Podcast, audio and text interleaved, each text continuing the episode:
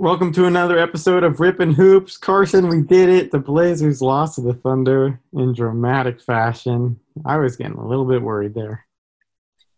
Oh yeah. Uh, Blazers lose another nail biter, but uh, we take that as a win. A nice 0 and 4 this week. Yeah. Uh, it almost feels like a 4 and 0. Uh, but yeah, Blazers lose. Uh, not very good decision making down the stretch from our young guys, but they'll learn through it. But uh, yeah, another loss for the boys. I like the decision making. But uh, Ben McLemore, 28 points. Eubanks, 27 and 14. Three steals, two blocks. Brandon Williams, 25 points, 12 assists. Pretty good game. Keon Johnson made a mistake at the end there that Dame instantly was like, come here, I got to show you what you did wrong. But yeah, on the defensive side, which Dame knows a lot about. I know. I was thinking that. I'm like, hmm, I wonder what I'd think called me aside, showing me defense. But anyways, Blazers 0 4 on the week. I was worried they'd win some of these. We out tanked the Master Tankers. Out tanked Presti. Pretty impressive. Out tanked Presti and lost two games against the Rockets, which is pretty bad. Um, I kind of texted you, and I, I I think we probably are the worst team in the NBA when it comes to talent that's coming out there. What do you think when it comes to that? I mean, yeah, but not in a negative way. Like we all know that if the playoffs, if we are in the playoffs, Nurk would be healthy, Simons would be healthy, Dame would probably be healthy, Hart would be healthy. Uh, not necessarily little, but uh, Justice Winslow, you know, it's not like a Yeah. bad bad. It's a good, it's a good bad. But um, Trendon Watford's out as well. Went down with a knee injury. It looked awkward. We were fearful of an ACL injury, but it's looking like it's just a bone bruise. Uh, did you see the play? It was kind of weird. Yeah, just a little funky landing. Landed on a a, a foot, I think, of an opposing player. Um, but yeah, I think it's we thought we oh we, we thought for the worst at the beginning, but it seems like he's just going to be reevaluated in a week or two. But it wouldn't surprise me if they shut them down the rest of the year. I already told you that they would do the same thing with Hart, and Hart had didn't play after I said what I said. So I feel like they're all just going to be shut down, and it's just going to be the the Brandon Williams, Drew Eubanks, CJ Elleby types of shows every night. Um, but the, the the anything anybody that's really going to be relevant for the Blazers next year, I feel like they are um, not going to be playing a lot of minutes down the stretch. Yeah, at this point, like it's it's not even anything to be ashamed of. Yeah. Chauncey's still trying. The players pretty much try, but that's because they're trying for their own contracts. I was thinking about it. We must have told Nurk we were giving him an extension. You really think he would agree in a contract year to just sit out unless we told him we were? Uh, yeah, or the plantar fasciitis is a real thing. Kind of don't think so. No, because the they said he's been playing with it for a while. And the game before he went out uh, with that, he put up one of his best games of the year, which he had over 20 points and over 20 rebounds. So, um, yeah, he might Yeah. he might be uh, in the talks with Cronin that we don't know about. Um, but yeah, um, it seems like he's happy with the Blazers. He did get fined forty thousand dollars for the the phone he threw that we talked about last week. Um, what do you think? Do you think it was too low, too hefty? No, I don't think he should have been fined. At first, I thought it was bad, but then I heard the person said something about like his grandma who just died, and seems like that's crossing a line. The kid should have been fined. Imagine you could go to the end fifty thousand dollars. yeah. But Should have no, been fun. Uh, there, there, there should be a rule where you could uh, every every uh, every year a player gets to go into the every uh, player gets to fight go. a fan. here we go. Sound like Jeff Van Gundy with your rule changes. That should be a that should be a rule. Every Oh my God. every player should have uh, one exceptions in the 82 game season to just punch a fan or slap a fan or whatever they want to do to them. I think Carson's been watching too much uh, Will Smith. Yeah. Uh, told you I'd get that in there, but uh, yeah, I don't know. I think that would probably uh, have gotten a lot of fans beaten up last year in the playoffs when they were all spitting on people and throwing popcorn. Well, I feel like if, if if there was a rule like that, the the heckling might stop a little bit, and you know Westbrook, who cries about his name being said, could actually just I don't know get rid of that. I don't know. Maybe I, I'm not, I'm being a little condescending. I'm not like I'm not being like realistic with it, but it, like they should do something where the fans should get their comeuppance for doing what they're doing. Like if they're saying stuff that like they're saying to Nurkic. I mean, kind of if, they need, if, they need, entertaining because we're taking that bad, then sure. Yeah. But uh, take away the family-friendly environment from the NBA, why don't you? Anyway, Blazers probably the worst team in the NBA. I think I saw some better better ball players. Actually, I did for sure this week in college basketball. You know, I saw saw a couple top picks: AJ Griffin, Paolo Banchero, Chet Holmgren, Wendell Moore Jr. Um, gosh, what's the big Mark? Mark, what's his name? Mark Williams. Mark Williams. So some good talent there. Saw um, Andrew Nembhard not look too talented, but anyway. Saw the most over. Saw the uh, what's the. Whew, let me think of a good equivalent name to. Saw the Dillon Brooks of the NBA, of the college basketball to just chuck sh- shots up in JD Notae. Yep, Notae is going to be NBA guy as well. I don't know. He I don't think he's very good. I know he's in the mock draft. Okay, we didn't. That's the thing. Gonzaga, Arkansas wasn't good. Gonzaga just played terribly. When I watched Arkansas play Duke, I was like, we really lost to this team. But uh, yeah. Well, that one guy on their team's really good. That that big, their big guy. He's pretty good. He did not play well against Duke, but he played well against Gonzaga. Yeah, he plays hard. I like how he plays. But uh, Gonzaga, I was talking about this with my dad, fully deserved to lose that game. They played terribly. But I can't help but not mention the phantom calls on Chet Holmgren and then that out of bounds, whole half a foot out of bounds on Arkansas 3. But we deserve to lose, but those were both ridiculous. Skip Bayless was tweeting. I was on his side for one. Skip Bayless. Yeah. Uh, uh, the three pointer was it was it was blatant. Um, but the guy still the stadium. Promise. The guy still made the shot. I guess he still had to make the shot for it to kind of go in there. But yeah, it was blatant. Uh, and then the Chet Holmgren uh, fouls. The the last one was the worst probably of all of them. His hands were straight up. Guy kind of ran into him uh, for his last foul. Um, but even uh, question the last three fouls on him were really questionable. Um, yeah, so uh, when Chet went out of the game, they go to uh, what's what's their backups guy's name? Uh, Anton Watson.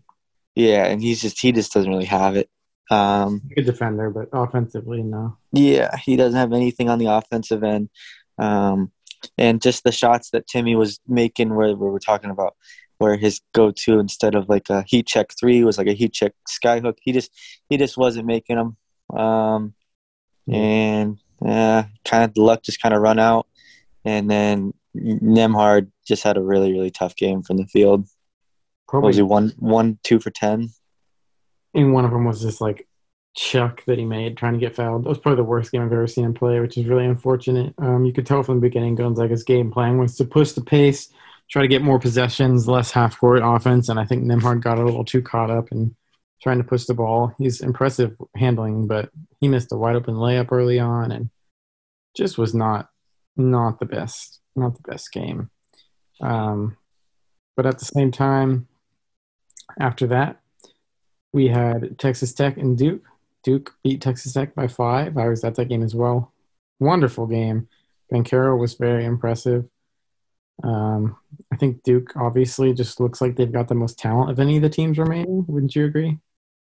They have the most. Yes, they have the most talent. They have the most NBA talent. I would say that all, uh, all five, if they came out, their starting five would be uh, NBA picks. Their top four are probably all first round picks of of their center Williams, uh, the Wendell Moore, and then uh, they have the uh, William. So what I went Williams, Wendell Moore, and then the big two and uh, AJ Griffin and Paolo, and then Jeremy Roach is probably a second round pick, probably. Um, he's very talented. Yeah, he's just he's a guy in the beginning of the year that Duke fans like hated because of his decision making. Uh, you could see that late in the Arkansas game, he did get a little loose with the ball, and the Arkansas kind of had a little comeback, and then they kind of took the ball out of his hands and they put it in Wendell's hand, Wendell uh, Moore's hands to kind of bring the ball up, and they kind of uh, the lead kept they just kept growing the lead. The, I would say the one thing about the JD Notae guy from Arkansas is his defense is really really good. What did he have? What do you have? Eight steals against Gonzaga? I hope not. I did not know that, but I think he had eight steals against Gonzaga. Well, he was like nine of twenty-seven shooting. I know that, but I did not know about the eight steals. Um, on the other end, we're kind of jumping around here, but that's okay. Um, overall, West region, um, Gonzaga going down to Arkansas, Duke beating Texas Tech, and then Duke beating Arkansas. Um, down on to the East region, we had North Carolina, UCLA. Wasn't actually that great of a game. I expected it to be. Um, Jaime Jaquez just he played, but obviously was not 100% with that ankle injury. Um, North Carolina won that game, and shout out to Caleb Love, who was just incredible that game. The announcer kept making jokes about about his last name, um, but that was a great performance. You see that one?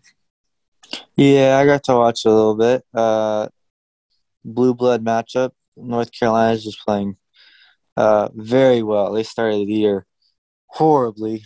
Um, as I'm a pretty big North Carolina fan when it comes to college basketball. They're probably one of my favorite college basketball teams. Um, but yeah, uh, they were begin they were terrible at the beginning of the year with their new coach, uh, Hubert Hubert Davis taking over uh, for Roy Williams, but uh, kind of got his mold and got his philosophy uh, the beginning of the uh, the end of the year, uh, beating Duke, uh, Coach K's last game, and then um, played well in the ACC tournament until they lost to Virginia Tech, um, and then since then they they've been playing pretty well. So um, they beat UCLA, and then they kind of overmatched uh, St. Peter's. We'll talk about that as well. Yeah, North Carolina was my pick in our first podcast of the team to avoid. So that's March for you, but um, very up and down team. And right now, Caleb Love, um, what's his name? Manek Brady Manek. Brady Manek, the Chris Kaman of that shoots three pointers. I've seen him compared to Kaman. I've seen him compared to Bill Walton, which is not similar to. He just looks like it, kind of. But yeah. And then for, you can't forget about Leaky Black too. you did the first podcast. I did, I did, but now I can't. But uh, moving on, Purdue St. Peter's. The Cinderella story continued as St. Peter's beat Purdue by three. They were down for a lot of the game, but they just kept fighting back. They played without a big real center, while Purdue went to this massive 7 4 guy over and over. Um, what did you think of Jaden Ivey that game? What did you think of St. Peter's? Uh, Ivey had a really he struggled a lot from the field. Seemed like he was rushing the shot a lot. Uh, he made an incredible three late in the game to kind of keep the game uh, manageable. I think he cut it to like a uh, a one uh, possession game, making a crazy three with about 10 seconds left. But it seemed like St. Peter's just like throughout the whole tournament, uh, they made clutch shots, and then down the stretch, they made really clutch free throws. Uh, for a team that hasn't been there before, it was kind of impressive. And uh, yeah, they pulled it out against Purdue. Um, and then they had to play a blue blood of North Carolina that kind of was just overmatched for them from the beginning. Uh, North Carolina started the game on a 7-0 run, and they just kind of didn't look back after that. Yeah, I was pretty excited to watch that game. You could tell pretty early on it just wasn't going to be a competition. And it's kind of sad to watch how quickly a Cinderella story can turn into something like that. But um, pretty good tournament. Actually, great tournament for St. Peter's, first 15 seed ever to reach the Sweet Six or Elite Eight. Um, honestly, actually, were they the first for to reach Sweet 16 as well, or was it just Elite Eight? I forget. No, they were. They're the third team ever to reach the uh, Sweet 16. The last year, actually, Oral Roberts uh, made the Sweet 16. They beat Ohio State in the first round, um, and then uh, we can't forget about the the Florida Gulf Coast year. Yeah, you're right. That was a 15 seed as well. 15. but yeah, North Carolina going on to play Duke.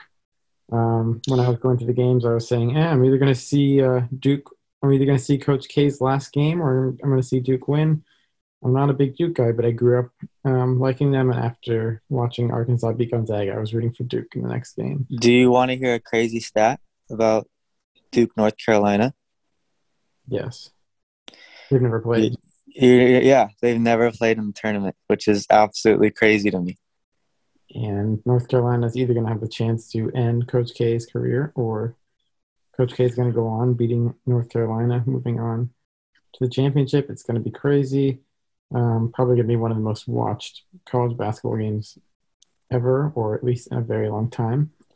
Um, yeah, it's it's uh, a lot of a lot of crazy things when you think of uh, the kind of narrative that Duke and Coach K has uh, in his last, let's say, like run and last kind of uh, parade uh, for March Madness. So a couple of things is that uh, he's won every region: the Midwest, the East.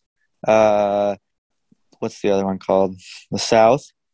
It's the South, the, West, the East, and the Midwest. Yeah, so the South, the East, the Midwest, but he's actually never won the West region, and he finished out the West region. So now he has the perfect bracket. He's won every region, and then also he um, has never made a Final Four that was played in New Orleans. So he's finally going to be able to play in New Orleans. Um, like there was a real, there was a year, there was a time where uh, they made seven out of nine Final Fours, and the two Final Fours that he didn't make in that time frame were both in New Orleans. So really kind of weird how it's kind of matching up, and of course, like I don't, we'll talk about it later, but just uh, a lot of storylines kind of pointing towards Duke. I wasn't in the building, but just watching on TV, it seems like Duke is like rallying around Coach K. It seems like they're the team to beat. Something's kind of inspiring over the players and Coach K, and it seems like uh, they kind of have the mojo uh, just from watching it on TV. What was it like in the building? kind of feels like a team of destiny to be honest yeah i'm not i'm not one to normally think of that stuff but it just doesn't it just feels like they're going to win for coach k there was a moment in the game against texas tech where all the players slapped the floor at the same time. Did you see that? Yeah. All the fans. Like it was like yeah they, it was like a three or five point game and uh, they did that. You don't really see that stuff you see it kind of in the movies. I've never seen that stuff besides like aau people. Yeah. Uh, no, great, great game. Very excited for that for that matchup. Um, North Carolina beat Duke just a couple weeks ago in the um, regular season, I believe. Yeah, it was the last game uh, for Coach K at uh, at Cameron, the, the their home court. So he lost he lost his last home game uh, to North Carolina, and he could lose his final game to North Carolina. So if that happens, North Carolina is kind of have a lot to talk about for Coach K and what the the dominance that they put on uh, him his last year. It might even make Coach K unretire. Yeah, I not just because it might be cringe if he doesn't then win the next year, but it's gonna be a great game. I feel like Duke's gonna win just because of the luck, not the luck they've had, but just the storyline. But uh, one more correction from earlier, probably not necessary, but Note had three steals versus Gonzaga, not eight. Okay, it must either. I know there was one game in the tournament where he had eight. I, I can't I, remember. But anyway, that's going to be a great game. I believe it's at five forty nine on Saturday. Um, so is it this? Is it the sec? It's the second game. Um, it would be the second game. Yes, I believe. Yeah. Games are at three oh nine. The other one, which I'm not going to say the teams yet because we're going to go through that, and then Duke North Carolina five forty nine. Mm-hmm. So that'll be the second game. Saturday prime time. Can't miss it. But uh, moving on to the South region, first game we had Michigan and Villanova. Villanova kind of dominated throughout the game. I didn't actually get to see it. I saw it was pretty close, but Villanova kind of always felt like they were going to win. But you probably saw more than I did. Yeah, Villanova kind of dominated the whole the whole game. Villanova uh, kind of took out Michigan's best player, which is Hunter Dickinson. That big guy seems like uh, he was really their only offense, and kind of just it was pretty uh, easy game. I would think for Villanova. It was it was pretty just top to bottom a good performance from them. Yeah, and speaking of easy games, as I predicted on this podcast, got to help myself once in a while. Houston beat Arizona pretty handily. That one seemed like that was not that close either. Houston kind of dominated them as well. That's at least what I got from score watching as I was at the other games. Is that is that what you saw on TV? Uh, yeah, it didn't seem. It wasn't like a, a talent uh, discrepancy at all because I would say Arizona has more talent. It's just that Houston played a better game overall, out hustling. Uh, Arizona rarely struggles with. Uh, I don't say. I wouldn't say. Sh- Yeah, they. I would actually say they they struggle with rebounding a little bit, which is kind of interesting for the size that they have. Um, and Houston's one of the. Uh, I think they are the top offensive rebounding team in the nation. So uh, they were just out rebounding them, out hustling them, and uh, Ben Mathurin had a really struggle. He really struggled from the field in the first half, um, and then he kind of got hot a little bit, but it was just a little bit too late. Um, did you hear about the? Uh, so I know Ben Mathurin had like a little like scandal before the game. Really? Yeah. So supposedly, he uh, after the game against TCU, he uh, touched a cheerleader in the wrong way on TCU side. Wow, I did not know that. They supposedly they didn't know that if it was gonna be uh, if he was gonna get suspended for this game before, or it it, it but it, it seemed like it uh, kind of died down a little bit. But uh, maybe he had that on his mind. That's why he didn't play very well, and the team didn't play very well because they were kind of thinking what they would do without their star player playing. But they had a little uh, little kick in the road before the game. It seemed like um, but yeah, Houston kind of just outperformed them in all all aspects of the game while watching it. Yep, I didn't see the game because I was at others, but I imagine that was kind of distracting. And then following up naturally, Houston and Villanova. I watched the first half of this game. Houston had like seven points with like 13 minutes into the half. It was ridiculous. But uh, another game that Villanova kind of dominated. Houston just couldn't score the ball. They're good defensively, but Villanova went on to beat Houston, but they lost one of their good role players to a torn Achilles.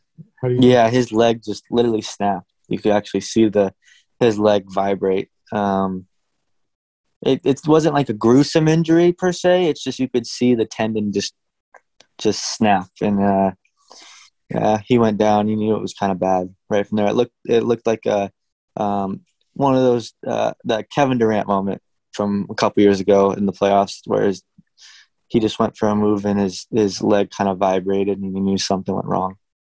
And how big do you think Justin Moore being out is to Villanova? He's one of their good guards. Uh, they're gonna probably have to play not the best team on paper, but the best seed on paper uh, the next round. So it's gonna be it's gonna be a really good game. They still have Gillespie who kind of runs their offense. They still have uh, Samuels, who's probably their best player. So um, they'll fill someone in for in that position, but uh, I think it's to be a tough matchup going against a, a powerhouse that they're to play. Yep, and Kansas uh, got there, moving on to the Midwest by beating Providence in a game that, for a while, Providence was playing pretty well. Um, but in the end, Kansas just kind of took over as the one seed. They took over in the clutch. Um, Agbaji, I think it was that game, had a big dunk that kind of sealed the deal. Um, what did you think of that game? Uh, these are the two games I wasn't able to watch. Okay, so Iowa State and Miami, and then Kansas and Providence. Yeah, I didn't get to watch those ones. Yeah, so I, I kind of was in and out of those ones. I wanted Iowa State. Um, game was not great. Miami kind of beat them badly. Iowa State again struggled to score 59 points in the first game, 54 in the second game, 56 in the third game. Just not going to get it done. When Miami scoring 68, 79, and 70.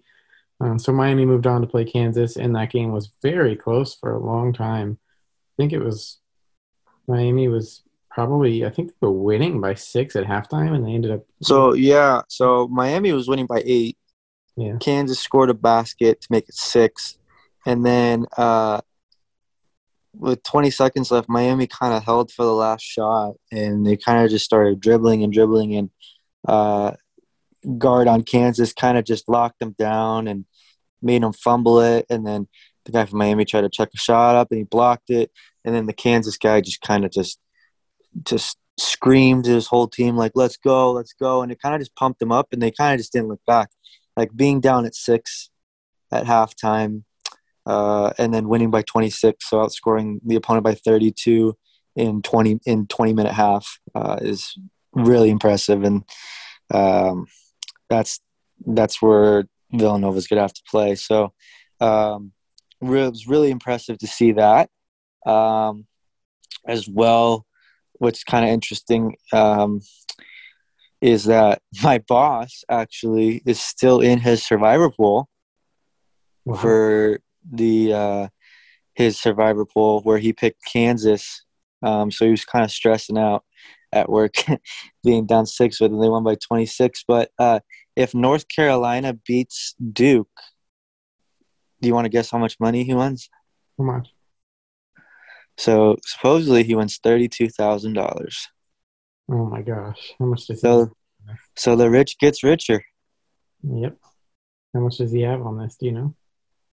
Uh, so uh, it was. I think he told me it was a fifty dollar entry for um, all of these uh, for every pick for the survivor pool, and I think he did about twenty of them. So he's about a thousand deep. So uh, if North Carolina wins, he wins thirty two thousand. If they don't, uh, he doesn't win anything. So that's uh, it is on a Saturday, so he doesn't work on a Saturday. So uh, I don't have to be at work uh, if they do lose, and hopefully you won't have me scrubbing toilets or something. Well, speaking of high waging, high waging money, I uh, I've got a little bit of money on the line. So in my bracket, if Villanova makes the final game, so if they win their next game and Duke doesn't win the title, I'll win the whole thing. So as long as Duke doesn't win, and as long as Villanova wins their next game, I'll win three hundred bucks on a ten dollar entry. So a little bit lower stakes, but you know, Same same value. yeah, same value to me. Uh, and that's interest. That's a funny, funny way for me to win money after picking Gonzaga and thinking I was totally out. Uh, Villanova has just gotten me a lot of points that nobody else has. Well, in a bracket like yours, where you're kind of doing it with people, probably other people from Gonzaga, right? So my guess is that you probably have a lot of people that just pick Gonzaga. Yeah, it's a lot of people from Oregon, but they still pick Gonzaga. So So you probably did. You just you did it in in a league like that. You just have to pick every other kind of thing better than they did. So you must have did a pretty good job. I know you had Iowa State yeah, um, going pretty far. mostly Villanova. Um, there's actually only one other person from Gonzaga there. The rest from Oregon, but they don't have a team, so they don't have a team in the tournament at least. But um, Yeah, they don't even have a team in the NIT. They lost in that too. Yep. Who are you predicting to win? I'm I'm taking personally Villanova to the final, and then I'm going to take Duke, even though I'd rather UNC win. And then I feel like Duke's kind of a team of destiny, and they're going to beat Villanova. But I hope it's the other way around, just for my bracket's sake. Yeah, it's the uh, it was the year of upsets in the bracket, but it kind of ended out as the the blue blood invitational for the final four, and uh, you got four blue bloods here. I, I kind of count Villanova as a blue blood. They've won before. They've won previously. Um, they don't have the Kentucky blue blood or the UCLA blue blood tag to them, but I feel like they're um, a new blood for sure. Um, but I feel like it's going to be North Carolina, and then that Villanova Kansas game is going to be really good. I think North Carolina has a lot of uh, firepower, and they've been playing really well. I, I have North Carolina winning the whole thing. Wow, that, wouldn't that be something? Eight seed, but we'll see it. Only one eight seed has ever won, and I believe that was Villanova. So Was it Villanova? I thought it was UConn. No, I don't think UConn was an eight. Um, but I will do a quick Google search. I know Villanova was an eight when they won. But, uh, UConn won as a seven or an eight. I can't remember. yeah, we'll we'll have to look that up in the meantime. But um, we're pretty much predicting different things. You say you're gonna North Carolina win the whole thing, but who do you think they're gonna play? Um, it's going to be a really close game. Um, it's going to come down to guard play in that type of game. Um, I feel like if Villanova gets the lead at the beginning of the game, I feel like they could control the rest of the game. But I feel like if Kansas plays their game and kind of runs the tempo, I don't think Villanova has the offensive power to stay with Kansas. So it's kind of like how the the flow of the game goes with. Um, if I was to pick one, I probably would pick Kansas. Gotcha. So we we kind of have opposite opposite picks here, but uh, I believe Villanova, after doing a little bit of Google while you were talking, was the lowest seed ever to win at an eight seed. But um, maybe maybe UConn. If you could if you could try to find that, we'll make sure our listeners get the right information. No fake news here, but uh, we'll see. Guess we've got opposite picks. Um, either way, they're going to be great games. Saturday is just kind of a college basketball heaven, but um, and then the following game would be on Monday. At least that's when it usually is. Yes, I believe it would.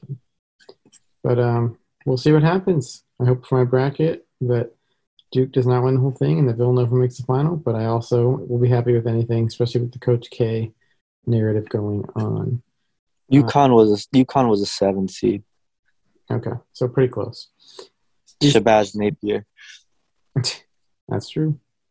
Um, is Paolo Banchero the new number one? I know that's a question you want to talk about. My answer is no. I still think Jabari Smith is better um, as a draft pick. I still think I'd take Chet over Paolo, but I think Paolo I'd probably go third. Um, I could be crazy, but that's that's it depends on the team. It depends if you're like the Blazers and you're trying to win next year, or if you're like the Thunder and you want to pick the pick the project. So I feel like the reason, so I feel like the reason that Paolo is getting the talks now that um, he's going to be the new number one is I think one of the reasons is that he's the only one playing in the tournament. now. So he's the only one that people are looking at, um, and his stock can only rise basically because his team's performing and his team's playing well. Where Chet's out, Jabari's out, um, Paolo and AJ Griffin are really the only lottery prospects left in this tournament right now. Um, so his pros his uh, rise his uh, stock can only usually rise. Um, what was that? Agbaji's kind of a lottery. I don't know. The things I've seen from Agbaji is that his draft stock's kind of gone down because he doesn't really play a lot of defense. Yeah, but he's he was at least in the conversation. Yeah, at, at the beginning of the tournament, um, but I would say the set stone guys that are going to be for sure lottery picks are both on Duke. So um, North Carolina doesn't really have anybody. Villanova doesn't really have anybody. So um, Paolo's stock can only really rise unless he was to do a complete dud. So I feel like he's a he's a top three for sure. Um, he's kind of creeping into that two spot for me. Um, but yeah, he's he his stock can really only rise. I see in a Final Four game, leading his team to the Final Four. I wouldn't be shocked if Mark Williams ended up a lottery uh, pick with how he's been playing. Yeah, he's played really well. He's pretty good, really good as well. But uh, so there's something I have not, I haven't told Carson what we're doing here, but I'm kind of wanting to just test his, not test him, but see who he'd pick in different scenarios. So I've got the NBA Tankathon simulator up, and I'm going to do it three times, let you know what picks we get, and then I kind of want to hear what you're thinking we would do in that scenario. Does that make sense? Okay. So, first sim, Blazers get the seventh pick, and they get the tenth pick. So, who do you think we'd target if we had seven and ten? Um, are you gonna tell like so? Who are the players that they picked before? Did they give? Did they give you that? No, so we're just giving us the pick and just guys that you think would probably be available in that range. Okay. Um, so guys that are going to be in that range for me are probably going to be uh, Keegan Murray from Iowa, AJ Griffin from Duke. Mm. Sochan? Mm, Sochan's probably a little bit later. He's probably more in that 10 spot. Yeah. Um, maybe Sochan and maybe Griffin if he's available for sure. Griffin and Murray if they're available at seven, and Sochan and Yeah, that's that's what I would do. Um, uh, Mathurin kind of, I I'm really high on Mathurin, um, but I feel like his stock might have went down for that that last game and the little scandal he had. But um, he's another person as well. If like maybe um, Griffin and Murray aren't there at the top at that six seven range, uh, he could be someone we could go for. I think he's a little bit more polished than um, another guy in that range, like Johnny Davis from Wisconsin. So, um, but the guys that I would want, so like I guess my pick at seven would probably be. Uh, I'm still really high on Keegan Murray, and then at ten I would probably go Sochan. I, I kind of agree with that. Keegan Murray or AJ Griffin and then Sochan. Um, I just ran another sim and this time third pick and tenth pick. So I'm gonna keep your Sochan pick at number ten. Who would you take at number three?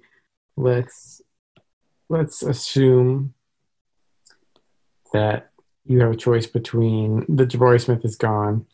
Uh, Okay. and you let's just say Ivey's gone at two. Let's just say you have Chet versus Banchero. That's your pick. Who are you taking? It's a really tough pick. Chet's gonna be the unicorn where you kind of don't know how his game's gonna correlate to the NBA. Um, you don't know if people are gonna overpower him, uh, or you don't know if he's gonna gain muscle like Giannis did and stuff like that. Because if he gains muscle, he could be kind of unstoppable. Um, but on the other side, Paolo's probably the most polished player already in the NBA. Um, like I talked about, he's kind of already built as the NBA player. He doesn't really have the highest upside, but he probably has the highest floor too. So he's going to be a guy that's probably going to be in the NBA for uh, 10 plus years. Um, it's tough. It's pretty much impossible to say. There's no right answer. I'm gonna try to be biased and say I'd pick Chet. I mean, obviously there's some bias there, but Chet didn't play that well in the tournament, and Banchero has. I saw both live. I can fully admit that Banchero's better. I just think if the Blazers are trying to play the game of helping next year for Dame, but also building for the future, I feel like Chet is just probably the better pick. Um, just because Yeah, I feel. I mean, I think Chet would help him out long term. I think that probably Paolo would help him out short term. Um, but if I'm looking at the long term picture, I probably would pick Chet as well. Yeah, and I, my hope is that Chet would come in and he'd provide defense, which we need more than Banchero coming in and providing instant offense and kind of a lack of defense. But it's a tough, it's a tough pick. There's just there's a possibility that Chet becomes a like some people described him as like obviously draft comparisons are over comparisons, but a Rudy Gobert who can shoot and dribble. There's a possibility he becomes that. Yeah, and the the one downside about Paolo as well is that he doesn't really shoot threes. He's kind of another guy that kind of posts up in the paint, and maybe if he has a bigger guy on him, he could drive by. But I don't know how the spacing would be with him and Nurkic kind of on the court. It's kind of a little iffy to me. At least Chet can um, spread the floor and shoot a little bit better than Paolo can. Yeah, I completely agree. In last sim, the Blazers actually give up their pick, their New Orleans pick, uh, back to New Orleans, but then they land the, the number one pick with their pick. So, Jabari Smith is that who you'd, who you'd take? I would take Jabari Smith. Just special shooter and already a good defender. The Right. one thing he just needs to learn is off the dribble shooting. And how to Um, he's gonna be the next unstoppable player of Kevin Durant, Jayson Tatum. Um, okay, that's a okay. big prediction. I think he's gonna be really good. Yeah, I do as well, and that's who I'd take. But uh favorite to win, we already talked about that. What are your one shining moment locks besides the uh, cheerleader? By the way, that happened again, not just Indiana, but uh, Yeah, it wasn't it wasn't as uh wasn't as uh, potent, I guess. But you were there for both times. yeah. The second one, everyone in the stadium knew. They're like, "Get a cheerleader," and it's like, I'm pretty sure the cheerleader had already they talked about it. Oh, if this happens, I'm gonna get it. It was cool that now cheerleaders do it, but the first time was just so much better with the ref like not being able to reach it. And all that stuff. But uh, everybody in Instagram comments was like, "What's her? What's her number? What's her number?" Like, God dang. um, so one shining moments means like what are uh, what are things that I think are going to be in the one shining moment thing at the end of the tournament? What they always do. Mm-hmm. Um, I definitely think the cheerleader thing is going to be in it. I definitely think that um, Juwan Howard's hug on Kennedy Chandler is going to be in it. Mm-hmm. Um, I definitely think that uh, a moment of St. Peter's is definitely going to be in it. Arkansas beating Gonzaga, I'm sure will be in it. Yeah, the both the one seeds kind of losing on the same day. That will probably be in it. Um, they weren't what, winners, so probably nothing there. Yeah, there was no buzzer beaters. I think the Texas half court shot will probably be in there. I don't know if you saw that. That's when they almost one. No, it was just a half court shot before halftime against uh, Virginia Tech. Guy made a half court shot. There was also That's, a big dunk by Jabari Smith and one by Mathurin, I believe. Big shot by Mathurin. Yeah. Um, um, moment. The question that I have for you, I haven't really figured it out. So they have the moment in the thing where they go, "You're a shooting star," and they always show the the guy that has the best kind of shooting performance. Mm-hmm. Um, Payton Pritchard was actually one of them one year. Um, who do you think that's going to be? Oh, I wonder is it is it kind of biased to who wins? No, because Payton Pritchard didn't win it. The guy that they usually do it, uh, it's usually just the guy that just shoots the lights out. It might be AJ Griffin. Yeah, although he doesn't, sh- he shoots such a high percentage, but he doesn't shoot a ton of them. I was thinking more of Caleb Love. But... Could be. Um, How many he actually? Or it could it could be Manek. I guess. Um, but like last year, it was Luka Garza, and Luka Garza lost in the second round. Usually, they usually they they have like the guy that just kind of shoots the lights out, who has like a huge game. Um, I remember one year it was Carson Edwards from Purdue. Um, Trey Burke. I don't know. Trey Burke. Yeah, I kind of. I, I, that's the one. That's like the one thing that I kind of look for. Um, I don't know. I that's I just don't know who it's going to be this year. I there really hasn't been a standout, um, just shooting performance per se, um, from one player, except for the kid from uh, San Francisco. They lost in the first round. yeah, but uh, yeah, I think those are some good one shining moment locks. I think Coach K will be in there. I think that uh, there'll be some more moments made in the last few games. Hopefully, well, yeah, the last like thirty seconds is all from the final four. So, yeah, um, yeah. Uh, a little bit of a, a gear switch back to the NBA. Chris Paul's back. The Suns are unstoppable. They have clinched the best record in the NBA. They've got over 60 wins now. Um, Chris Paul got that rest that we talked about might be beneficial for him. Booker's kind of making his MVP case, but I think it's a little bit too late. Um, what do you what do you think with the Suns? Uh, Suns look really really good. Um, CP3 kind of controlling the offense again. They are on another seven eight game win streak. It seems like once a month they kind of go on one of those. So uh, yeah, they look like the team to beat.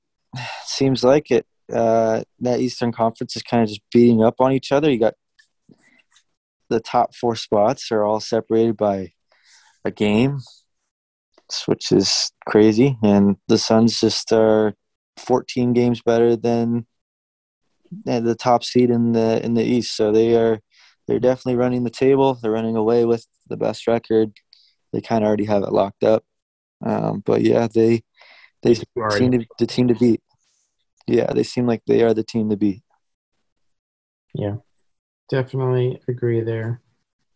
Um, as far as the East, the Celtics are now number one. They've had an amazing defense that I don't. I was trying to pinpoint where the switch happened, but suddenly, and Celtics went from being kind of like the Blazers pre pre Lillard injury, just the team was kind of a mess, and now they suddenly number one seed in the East, although unfortunately Robert Williams the third went down with a slight meniscus tear. To, uh, I think the news came out today, but I don't think he got he got hurt today.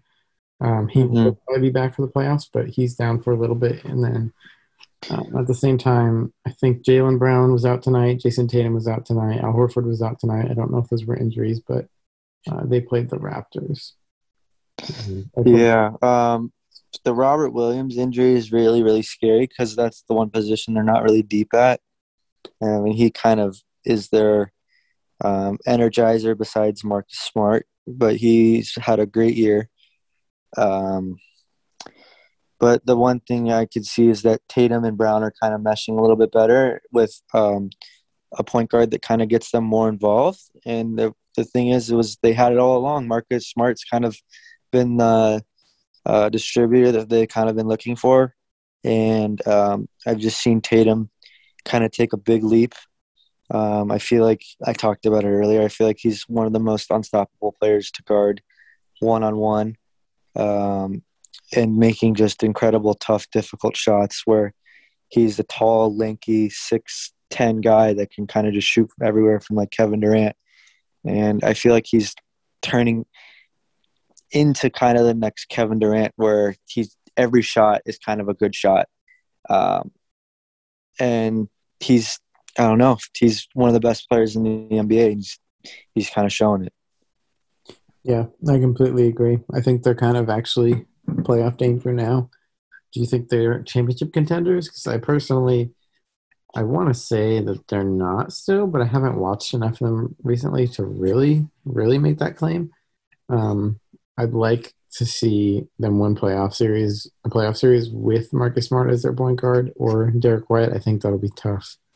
Um, and I think that they might kind of get eaten alive by a big team like the Sixers or the Bucks if Robert Williams is not playing. But if he is, I think obviously it's a different story. Yeah, um, I mean that East is just so wide open. You have the top four seeds that I think are um, all championship contenders, and then you have Brooklyn with the news that um, Kyrie can play home games again, so they are kind of uh, even as like a, a play-in team, they're going to be scary um, for one of those teams. So one of those teams is going to be out, um, or Brooklyn's going to be out. So I think Brooklyn has really five, uh, not Brooklyn, but the East has five contenders, where the West really, right now, with the Curry injury, it seems like they. I mean, Memphis is a good story, but I don't, I don't see them uh, fighting against Phoenix um, in a seven-game series. So um, I feel like that East is kind of wide open. I still like Milwaukee because they've been there before and they kind of um, have the best player. Um, but uh, yeah, I mean, I think there's five really contenders in the East for sure. And like you said, the East is so close. If it doesn't paint a picture, just from Carson saying that in your head of how close it is, when we made this um, our little podcast outline, we have it that the Celtics are the real deal, number one in the East. A Few hours go by, they're now number four, just because Miami passed them as the one seed now, and then they're tied with the Sixers and Bucks, um, who both own the tiebreaker over them. So very close. Um, they're kind of all fighting for eventual home court advantage in later rounds, most likely. And, And it's going to be interesting if some of those teams kind of fight to not be a top two seed, where one of them have to play Brooklyn. that's true. I don't know. I don't know how that's going to play out. You can't kind of. I don't know how that's going to play out. Do you want to play for home court advantage later in the playoffs, or do you want to avoid Brooklyn? I mean, I think if you're Boston, you probably want to avoid Brooklyn. Um, just because if Robert Williams is going to be down, you're going to want to maybe delay that matchup a little bit longer and hopefully play the Bulls in the first round as well. Because I think the Bulls or the Raptors, I guess, Bulls, Raptors, Cavs, kind of to see how that shakes out. But those are all pretty even, in my opinion. The Cavs would probably be the easiest team to beat there, and then the Bulls and the Raptors the best. So I think the Celtics might want to try to avoid Brooklyn. Um, but it's not easy to do, just because Yeah, you the East. predict everything. The East has a lot of good teams, and then the other teams kind of in that playing spot are Charlotte, who's playing really well, and uh, Atlanta that made the Eastern Conference Finals last year. So, uh, yeah, you got a lot of good teams out in the East where it used to be that for the West. It's kind of split. It's kind of done a little turn where um, if you were if you had a losing record by about five or ten games in the Eastern Conference, you're probably in that eight spot. Now it's kind of the opposite realm where the Lakers are fighting for that ten spot and they're like 15 games under 500. So um, the the tides have kind of turned um, where the East is a little bit more deeper than the West. It seems like. Yeah, and in the East, the spots are kind of already claimed. Uh, Miami, Philly, Milwaukee, Boston, Chicago, Toronto, Cleveland, Brooklyn, Charlotte, and Atlanta kind of already cemented in as the 10 teams. So we're just waiting to see who plays. And then, like you said, who plays who. And like you said, in the Western Conference, uh, the Spurs are fighting with the Lakers for that 10th and 11th spot, along with the Pelicans, who could drop. What just blows my mind is that the Blazers have only lost four less games than the Los Angeles Lakers, while the Blazers are trying to tank and the Lakers are trying to win. I just don't understand how it's even happening. Um, but yeah, the West, there could be some movement, um, particularly in the like three through six area, and then also between the Pelicans, Lakers, and Spurs, as we mentioned. So, Lakers, you predict are not going to make the playoffs because the Spurs, who are half a game back from them, have two games against the Blazers, who desperately want to lose, and will probably hand those games to the Spurs. So it's up to LeBron to maybe save them and keep that spot at 10 right now, um, just to give them a chance to play two playing games in a row because they're not, by the looks of it, going to take the eight seed. So the Lakers would have to, first of all, win some games to avoid the Spurs taking their spot, and then once they do, would have to win two games in a row to make the plan or make the playoffs. Yeah, I just um, when I just this, the Spurs have been playing very good basketball lately. It's not I don't know if it's because they've been playing poor opponents. Um, they have played the Blazers. They have played uh, the Pelicans. They did play the Lakers as well, and then they beat Houston tonight. Um, kind of all teams kind of two of them are fighting for playoff spots, um, and then the other two are in full tank mode. Um, but you know, uh, they. I mean, the thing that I noticed is that uh, the Lakers play they have nine games left or eight games left, eight games left on their schedule, and seven of those eight are against playoff teams. So um, nothing's going to be easy. You can see that the Lakers can't.